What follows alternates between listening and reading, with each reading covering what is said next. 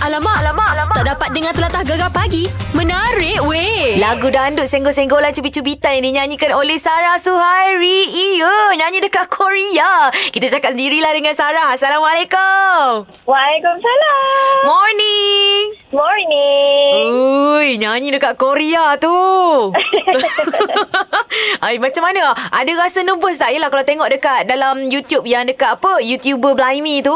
Tengok Ha. muka muka Sarah memang nampak macam, ui, biar betul ni, biar betul ni boleh ke macam tu? Weh, memang nervous tu tak tak boleh nak diungkap dengan kata-kata lah orang cakap. ah. Memang uh, sangat-sangat nervous sebab kita of course kita nyanyi lagu bahasa kita dekat Mm-mm. negara orang. Mm-mm. And dia orang pun of course sepatah hara confirm tak faham punya. Itulah betul Dan juga. Tak ada, tak, tak ada subtitle, tak ada apa kan. Ya. So uh, uh, disebabkan Sarah diberitahu bahawa Jakarta Festival ni lebih kepada macam makcik-makcik makcik-makcik punya festival. Okey. So dia orang lebih suka macam lagu-lagu dangdut which is kalau kat sana dia orang panggil trot song. Oh, trot. Ah, yes. Okey. So, Sarah pun macam carilah something yang maybe similar dengan genre tu Mm-mm. and then bawa lah dekat Korea. Ah, sebab tu lah pilih lagu Masih Dayu. Oh, oh. Oh, okey, okey. Eh, tapi macam mana Sarah boleh dijemput ke sana pula bersama-sama dengan Blimey tu? Oh, okay. Sebenarnya Sarah memang like uh, a week lah Sarah datang sana untuk shoot content dengan Blimey untuk Okay. content diorang. Ha-ha. But then diorang cakap like, okay, uh, uh, Sarah akan datang ke Jakarta Festival and then diorang macam, okay, why not we give her the stage? Uh, so macam dari situlah Sarah dapat peluang untuk perform atas stage untuk Jakarta Festival. Uh, uh. Eh, tapi kenapa lagu uh, Senggol-senggolan cubit-cubitan? Sebab dekat Malaysia ni banyak sangat lagu-lagu dandut. Itu lagu favourite uh, Sarah ke macam mana? Ah, dia lebih kata lebih kurang macam sebab uh, ibu dulu suka pasang lagu tu even sampai sekarang. So macam lagu tu je macam melekat dalam kepala. so ya bawa lagu tu. Uh, amboi kemarin eh, tengok dalam video tu. Dia punya joget dia. Huh. Ah, Adalah. eh, Sarah, cuba nyanyi sikit Sarah. Live-live pagi-pagi. Seminggu sekali kau datang padaku membawa cinta yang suci. Ambut Ewa. Ambut, ambut Ewa. Aduh, okey okey Sarah. Power, power. Eh, tapi kita pun nak ucapkan tahniah eh sebab lagu Bicara Rasa dah mencapai 1 million viewers. Alhamdulillah, thank Aduh, okey okey okey. Okay. Eh, ni ah, Sarah perancangan masa depan lepas ni nak nyanyi dekat negara mana pula? Jepun ke? Walau weh. oh, belum belum plan lagi. Tapi kalau ada rezeki uh, nak perform kat Korea lagi, kalau boleh nak Korea lah. Yeah, eh boleh lah ikut Ana. Next week Ana nak cuti nak pergi jalan-jalan Korea juga. Nak ikut nak nak sebab tengok apa ni Sarah jalan-jalan kat Korea macam best je. Best you. Ah, tak apa tak. Yeah, thank you. Alright, thank you uh, Sarah. Nanti next time insya-Allah mudah-mudahan ada lagi rezeki yang lebih besar dapat perform stage yang besar super super duper besar daripada tu. Amin, amin insyaAllah. Amin insya-Allah. Okay, good luck Sarah. Bye. Assalamualaikum. Waalaikumsalam. Alamak, alamak, alamak. Tak dapat dengar telatah gegar pagi. Menarik weh. Apa cerita? Hmm, ini cerita berkaitan dengan hari jadi. Ah, apa ceritanya? Yelah, selalu kan kalau hari jadi tak lengkap rasanya kalau tak ada kek kan? Ah, dan juga kek tu rasa macam tak lengkap kalau tak ada lilin. Tapi ada satu kajian menunjukkan lepas je korang tiup lilin pada kek tu, baru je anda sebarkan bakteria pada makanan anda.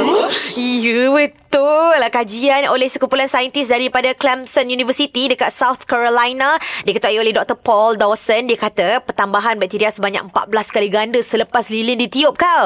Ah, sebabnya ada juga bakteria yang bertambah sebanyak 120 kali ganda. Bergantung juga pada peniup lilin masa tu. Ha, mungkin kalau korang tak gosok gigi lagi teruk lah bakteria dia. Aduh. Kerana terjadinya pemindahan bakteria secara langsung mm, kepada lapisan gula dengan tiup lilin pada kek, pemindahan bakteria dan juga mikroorganism lain daripada saluran pernafasan seseorang tu uh, boleh terjadilah pada pemakan. Uh, itu kata uh, pengkajinya. Dan juga bakteria yang dimakan pada kek yang dihembus tu uh, katanya selamat dimakan. Alhamdulillah lah sebab kita pun jarang lah dengar lepas makan kek kita boleh sakit kan. Walaupun um, banyak mana pun kita makan. Kemungkinan jatuh sakit tu adalah sangat rendah lah. Jadi kiranya bakteria ni uh, memang ada tapi selamatlah untuk dimakan. Jadi kalau boleh Elakkanlah kot Daripada letak lilin dan tiup Ataupun pastikan korang gosok gosok gigi sebersih-bersihnya sebelum tiup lilin. Alamak, alamak, alamak. Tak dapat dengar telatah gegar pagi. Menarik weh. Tak dulu Baru juga ni kita uh, Telah pun dikejutkan dan viral kan uh, Dengan lagu kerjasama Raihan dan juga Alif Sata uh, Dengan lagu sesungguhnya Memang menjadi fenomena eh. Tapi ini uh, Lagu yang juga Satu fenomena uh, Pada satu ketika dulu Lagu Sumayah daripada Hijaz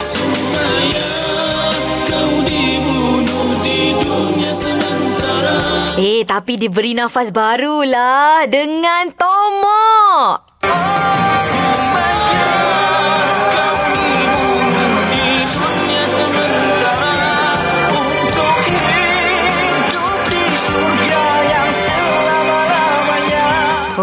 meremam belum Roma bila dengar suara Tomok. Assalamualaikum. Waalaikumsalam. Selamat pagi. Selamat pagi. Yeah. rasa eh tak tahulah sebab sebab lagu ni lagu masa zaman kecil-kecil dulu memang selalu nyanyi sampai ke besar sentiasa lah. Ya, Orang betul, nyanyikan betul, kan? Betul. Sama hmm. jugalah dengan Tomok. Eh, Lagu ni merupakan uh, kira favourite lah. Uh, kan so bila orang kata dapat peluang ni nah macam eh uh, terus lah kan Ha ah. ha, ha. Eh macam mana tiba-tiba boleh dapat idea berkolaborasi ni? Uh, abang uh, Uh, Munif datang untuk untuk nak nyanyi sama-sama ke uh, macam mana? Ah, sebenarnya Tomok uh, di offer oleh oleh pihak uh, Hijaz uh, untuk berkolaborasi Hmm. dan uh, Tomok tanya lagu apa Tomok, lagu apa yang ni sebab kita tahu Hijaz memang banyak lagu-lagu yang top Betul. dan Tomok mengharapkan lagu Semayah ni lah kan. Uh, mengharapkan lagu Semayah uh, uh, and then dia beritahu okay, Tomok lagu lagu Semayah Mm-mm. and then Tomok kata tak ada kata tak ada fikir apa Tomok terus kata okey boleh. Ah, so itulah orang kata daripada situlah start kita kerja sama and then kita masuk ke studio temu dengan Abang Munif apa semua. Baik. and then dengan dengan nafas yang baru uh, untuk lagu ni temu rasa ianya insyaAllah. Uh, apa ni lah akan dapat mendapat tempat lah insyaAllah InsyaAllah. Eh, mestilah lagu ni lagu legend kot. betul betul betul ha, betul nak-nak lagi ada suara Tomok lagi masuk dalam Ah, tu.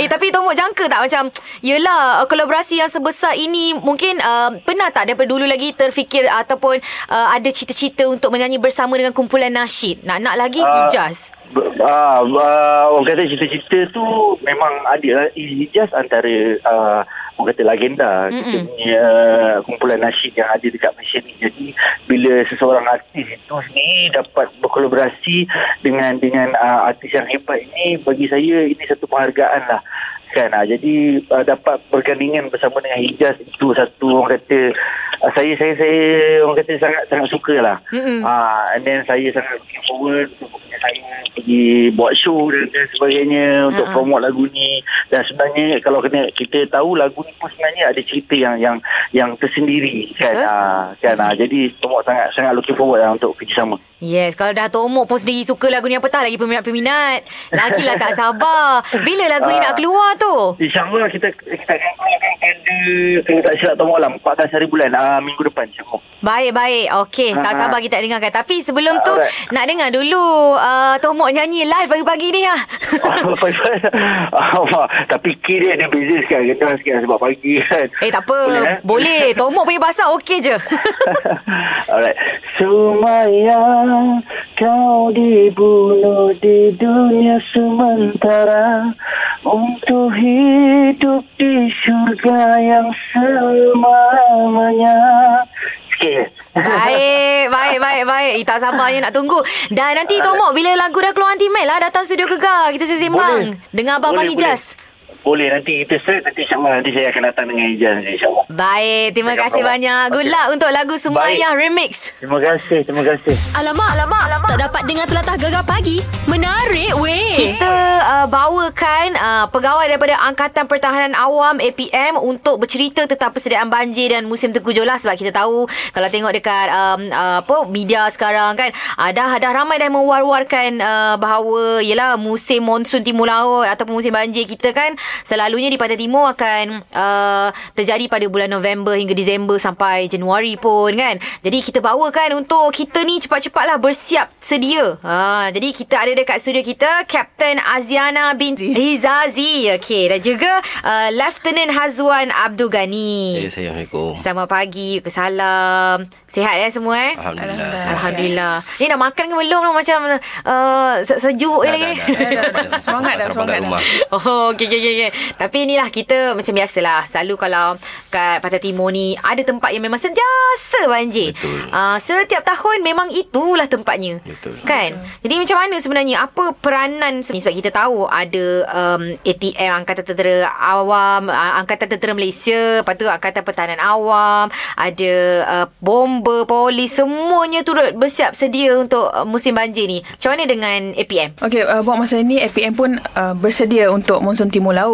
Okey, daripada semua negeri di Malaysia, mereka telah uh, membuat persiapan daripada segi logistik, terutama Baik. sekali daripada uh, bot, servicing and then siap-siaga anggota latihan itu sendiri. Mm-mm. Tu kalau dia bagi uh, persediaan APM Wilayah Persekutuan sendiri biasanya APM Wilayah Persekutuan ni kita akan jadi support team kepada negeri-negeri yang ada dilanda bencana. Mm-hmm. So uh, sebelum uh, benda tu kita dah boleh jangkakan melalui uh, ramalan kaji cuaca dan sebagainya. Baik. So daripada langkah APM sendiri kita akan set up ataupun kita akan assign person untuk bertugas sekiranya trigger saja untuk disapa deploy untuk ke negeri yang dilanda bencana kita dah ready. Hmm, okey okey. Tapi uh, kita nak tahu juga macam mana persiapannya nak menghadapi banjir ni. Bukan semata-mata tunggu je IPM datang kat rumah kan?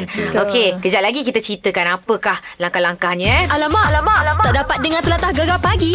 Menarik weh. Ada di studio kita pegawai-pegawai daripada Angkatan Pertahanan Awam Malaysia iaitu Kapten Aziana binti Hizazi dan juga Lieutenant Hazwan Abdul Ghani. Hello. Ha, baru saja berlalu tadi lagu Boboy episod cinta dapat juga dengar kan kalau tak dekat dekat rumah tengok kartun je tak dapat tengok Gava Ganza. Betul, betul. Ada sebab ada anak-anak biasalah tu. Tapi uh, walaupun mereka uh, menjaga keamanan negara untuk membantu uh, dalam uh, apa orang kata persediaan banjir, musim banjir dan sebagainya, um, kita nak juga kena buat persediaan. Ha, tak boleh lah nak tunggu aja pihak berkuasa datang kan. Jadi boleh tak uh, Kapten dan juga Lieutenant bagi tahu apa sebenarnya persediaan awal yang perlu kita buat ni masa musim hujan dan banjir? Okey, uh, kebiasaannya di Pantai Timur mm-hmm. kalau berlaku banjir kita perlu menye- kita perlu bersedia uh, firstly physical dan mental. Baik. Okey. Uh, kalau kita biasa uh, rumah kita dinaiki ai- air yang banyak, air yang tinggi, mm-hmm. uh, first kali kita kena pastikan dokumen-dokumen kita disimpan di satu tempat yang selamat. Baik. Okey, selain daripada itu, uh, kalau kebiasaannya banjir yang tinggi tu, pastikan kita bawa, uh, kita sediakan bag ready to go. Hmm. Uh, kita panggil ready to go lah uh, sebagai persiapan. Uh, dalam bag ready to go, to go tu, kita siapkan dokumen pengenalan, kita siapkan uh, se- sekurang-kurangnya ada first aid kit, uh, air yang bersih, air botol lah. And then uh, kita uh, siapkan juga dengan uh, makanan-makanan yang ringan untuk sekurang-kurangnya satu hari ataupun dua hari sebelum bantuan daripada agensi penyelamat tiba. Baik. Okey. Uh, uh, tengok macam roti dan sebagainya macam Ah, tu ya, lah. betul. Tapi kena pastikan expired date jugalah. Betul. Kalau Lieutenant lagi apa lagi kena buat Lieutenant? Okay, kalau persediaan daripada segi masyarakat ataupun orang awam sendiri mm-hmm. uh, kalau kita dah duduk dalam satu komuniti tu kita kena identify ataupun kita kena pasti dekat mana sebenarnya kawasan ataupun tempat pusat pemindahan sekiranya uh, pihak berkuasa trigger saja untuk berpindah kita dah tahu kat mana mm-hmm. tidak kita terpinga-pinga tercari-cari ataupun kita menunggu bantuan pihak berkuasa untuk datang ambil dan sebagainya Betul. itu yang pertama lah mm-hmm. yang keduanya mungkin kita boleh identify uh, mana balai ataupun bantuan-bantuan yang paling resource paling hampir yang kita boleh mohon lah. Mm-mm. Contohnya kadang-kadang orang kampung ni ketua kampung pun orang tak kenal. Ah, sudah. Itu dah jadi masalah. Betul. So eh, paling dekat adalah macam ketua kampung untuk dia bagi tahu kat mana uh, family tu berada. Mm-mm. Sekiranya berlakunya bencana. Baik. Kalau macam yang ada anak kecil ataupun ada apa uh, orang tua yang tak berkemampuan, warga emas kan macam mana pula diorang nak buat? Okey untuk proses uh, evakuasi ataupun uh, kita bawa keluar. Mm-mm. Seeloknya dapat saja arahan untuk berpindah terus maklum ke ke ketua kampung ataupun kepada pihak berkuasa supaya kita orang boleh bantu. Hmm. Yang biasa terjadi pengalaman saya kebiasaannya orang-orang yang macam ni dia tak nak berpindah. Baik. Ha, maksudnya orang-orang warga tua, warga emas sebab apa? Dia rasakan diri dia macam menyusahkan masyarakat. Oh. Tak, jangan berfikiran macam tu. Sebab apa? Kita orang memang willing untuk bantu masyarakat atau memang memang tugas ataupun skop kami untuk bantu masyarakat. Mm-mm. Ataupun APM sendiri kita lebih kena pasti APM ni daripada masyarakat kepada masyarakat sendiri. Baik, okey okey. Uh, perkara macam tu takut juga kita dengar kan takkan dia, dia macam biarlah biarlah pak cik seorang-seorang kat sini. Tak maulah macam tu eh. Tapi uh, seronok kita dengar cerita macam ni sebab uh, kita tahu pengalaman uh, yang jarang kita dengar. Mungkin orang yang tak pernah kena banjir dengar radio sekarang kan. Jadi nak tahu juga apa cerita-cerita di sebaliknya tu baru sikit Lieutenant cerita tu. Teruskan bersama dengan kami Gegar Permata Pantai Timur. Alamak, alamak, alamak. Tak dapat dengar telatah gegar pagi. Menarik weh. Musim tengkujuh bakal tiba untuk Pantai Timur di mana uh, telah pun dinyatakan oleh Jabatan Meteorologi Malaysia um, akan berlaku pada bulan November hingga Mac kebiasaannya. Jadi kita ni perlulah ambil langkah berjaga-jaga. Sebab tu kita bawakan pegawai daripada Angkatan Pertahanan Awam Malaysia, Kapten Aziana binti Izazi dan juga Lieutenant Hazwan Abdul Ghani. Ha, tadi dah cerita dah persediaan awal sebelum banjir. Sekarang ni kita nak cerita masa banjir. Macam mana Kapten? Apa perlu dilakukan? Dah banjir dah ni. Ha, takut orang uh, jadi macam apa bela. Tak tahu nak buat apa ni. Dah nampak air banyak. Okey, uh, ketika banjir ni semasa hmm. dah banjir ni, Okey.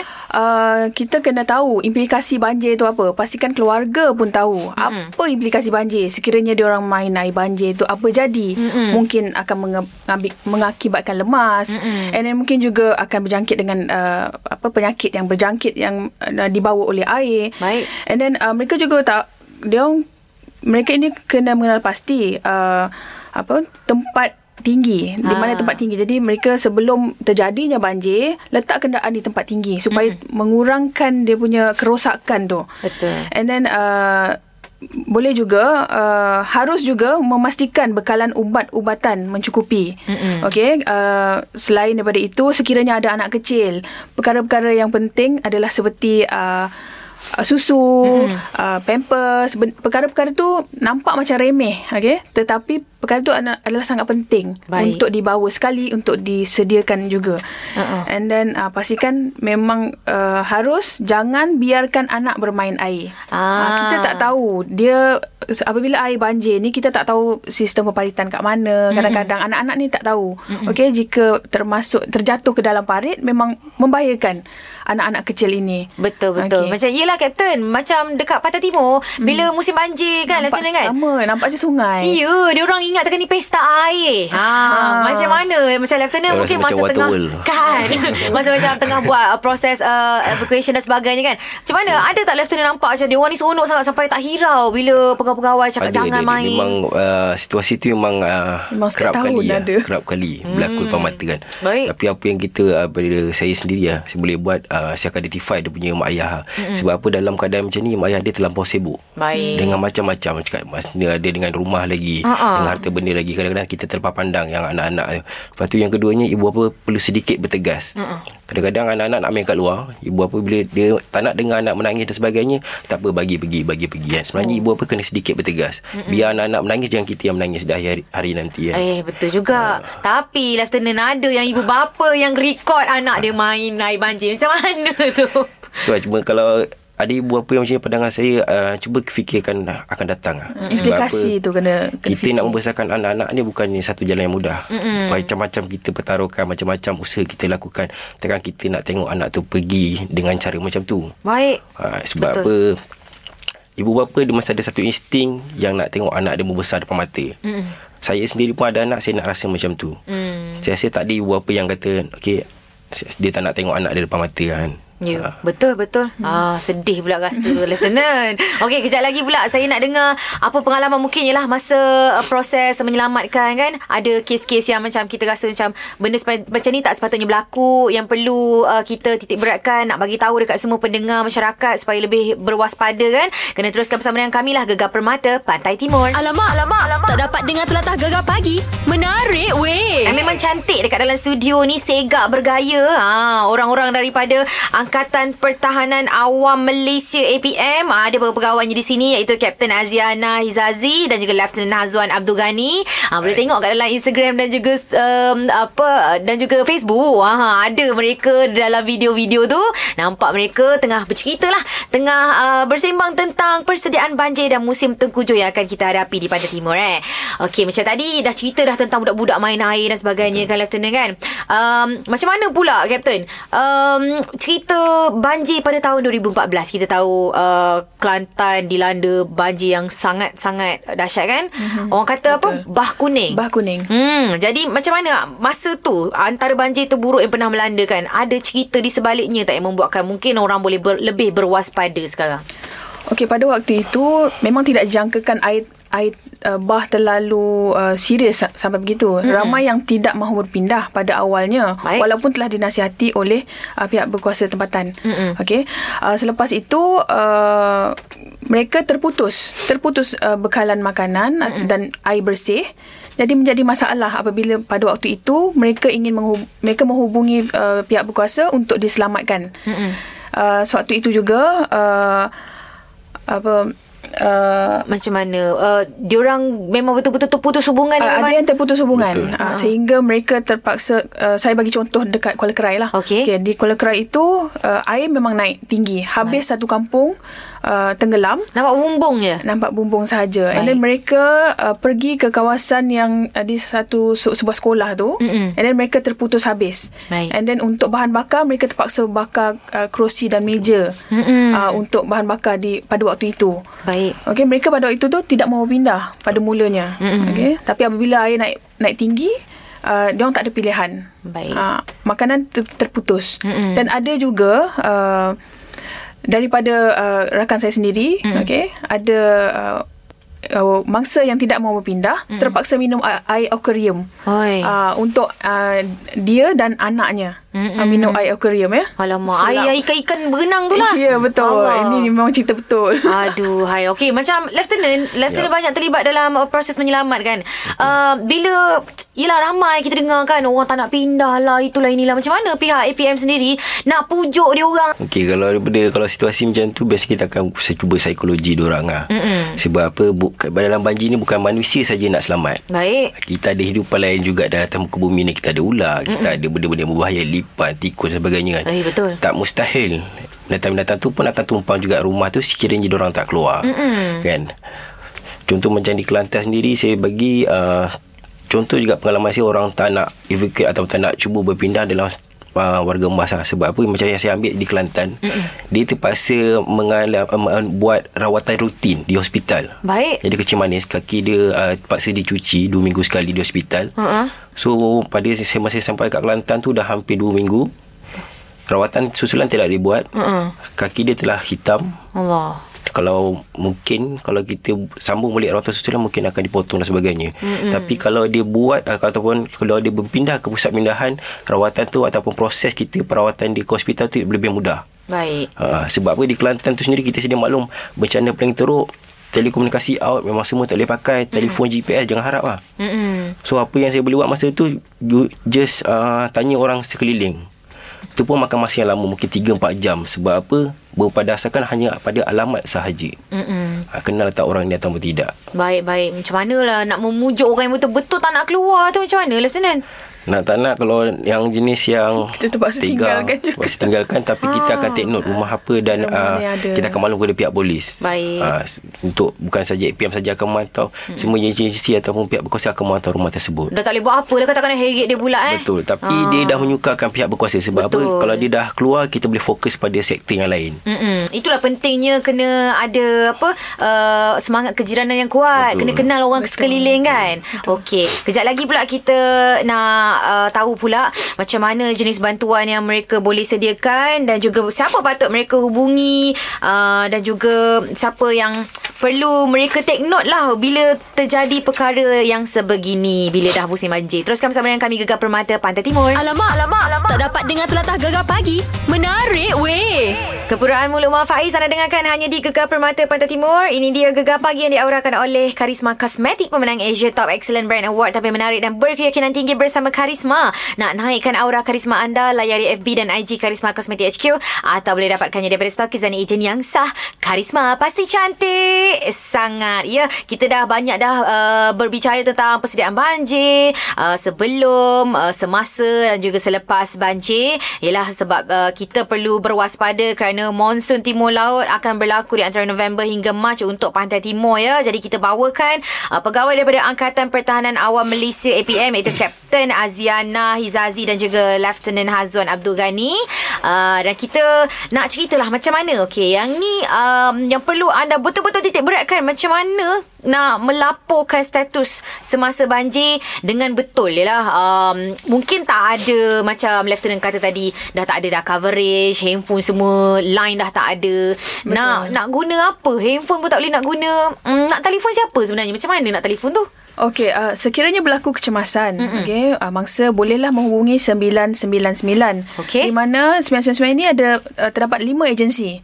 Okey, uh, lima agensi iaitu uh, Polis Diraja Malaysia, Mm-mm. Angkatan Pertahanan Awam Malaysia, Baik. Jabatan Bomba dan Penyelamat, uh, Kesihatan. kes, uh, Kementerian Kesihatan Malaysia iaitu Baik. hospital ataupun ambulans Mm-mm. dan yang terakhir adalah uh, agensi penguatkuasaan maritim Malaysia. Baik. Okey, jadi sekiranya berlaku bencana, hubungi saja 999. Mm-mm. Okey, sekiranya boleh lagi uh, menghubungi uh, apa boleh lagi menghubungi melalui telefon. Mm-mm. Okey, uh, mangsa boleh juga melapor kepada ketua kampung Baik. ataupun sekretariat uh, bencana di daerah mm-hmm. uh, dan juga uh, terus kepada uh, pegawai daerah. Uh, Baik. sekiranya memang dah tak boleh nak uh, tak tahu nak telefon siapa dah. Ah, Uh-huh. Nombor telefon mereka ini uh, haruslah ada uh, secara dokumen. Uh, jangan uh, simpan dalam telefon saja. Baik. Uh, so kita tak tahu bila kita tak ada elektrik, uh, bila bateri uh, telefon kita dah tak ada dah habis kan. Jadi dan nombor telefon ni kita kena ingat.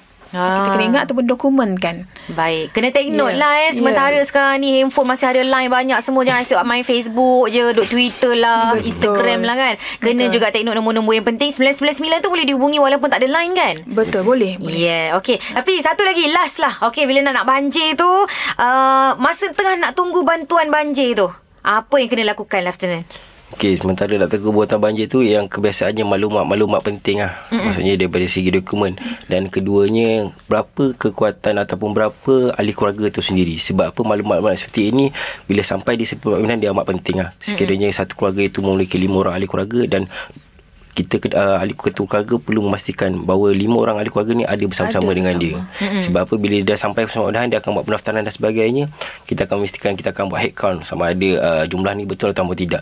Sekiranya jumlah ni tidak mencukupi, dia akan menjejaskan proses pendaftaran dan proses pengagihan bantuan dan makanan Baik. pada pusat pemindahan. Jadi um, macam mana uh, Okay adalah juga orang yang berkata kan uh, APM ni teringin lah nak tengok Segak bergaya je Nak tolong orang juga Macam mana Ada anggota sukarelawan yang boleh masuk tak Macam Rela uh, Watania Boleh ke? Uh, boleh. Uh, kekuatan Angkatan Pertahanan Awam adalah pada anggota sukarela. Okey, di mm-hmm. Malaysia lebih kurang 2 juta anggota telah berdaftar. Mm-mm. Okey, untuk uh, menyertai Angkatan Pertahanan Awam Uh, kelayakan dia adalah uh, tuan-tuan perlu berumur 18 tahun ke atas. Baik. Okey, warga negara Malaysia, sekurang-kurangnya miliki SPM, okey, uh, sihat tubuh badan. And then tuan-tuan boleh um, mendaftar di pusat daerah apa sorry, pejabat daerah pertahanan awam yang terdekat. Okey, di mana satu Malaysia pun ada. Baik Okey. Kiranya kalau Ana pun nak minta boleh lah Boleh, Boleh, tak ada tak ada masalah. masalah. Tak ada masalah Tak eh? ada masalah. Okey, cantik. Okay, terima kasih atas semua info-info tu. Jelas harap-harapnya semua dapat take note lah dan harap-harapnya tak ada apalah yang ke- kejadian yang tak diingini berlaku lah untuk InsyaAllah. banjir kali ni eh. Terima kasih juga untuk Lieutenant dan juga Captain pagi-pagi macam ni sudi datang. Terima kasih kerana kerana menjemput. jemputan. Terima kasih, terima kasih. Harap-harapnya segala info ni dapat dimanfaatkan untuk kita semua eh. Jadi uh, insyaAllah jumpa lagi nanti Captain, Lieutenant. InsyaAllah. Okey, jaga diri baik-baik. Yelah dah nak apa musim banjir ni kan. Uh, terima kasih kerana menjaga kita orang, jaga keselamatan kami. Baik, uh, kita jumpa lagi insyaAllah. Assalamualaikum. Assalamualaikum. Gegar pagi Ahad hingga Kamis jam 6 hingga 10 pagi hanya di Gegar Permata Pantai Timur.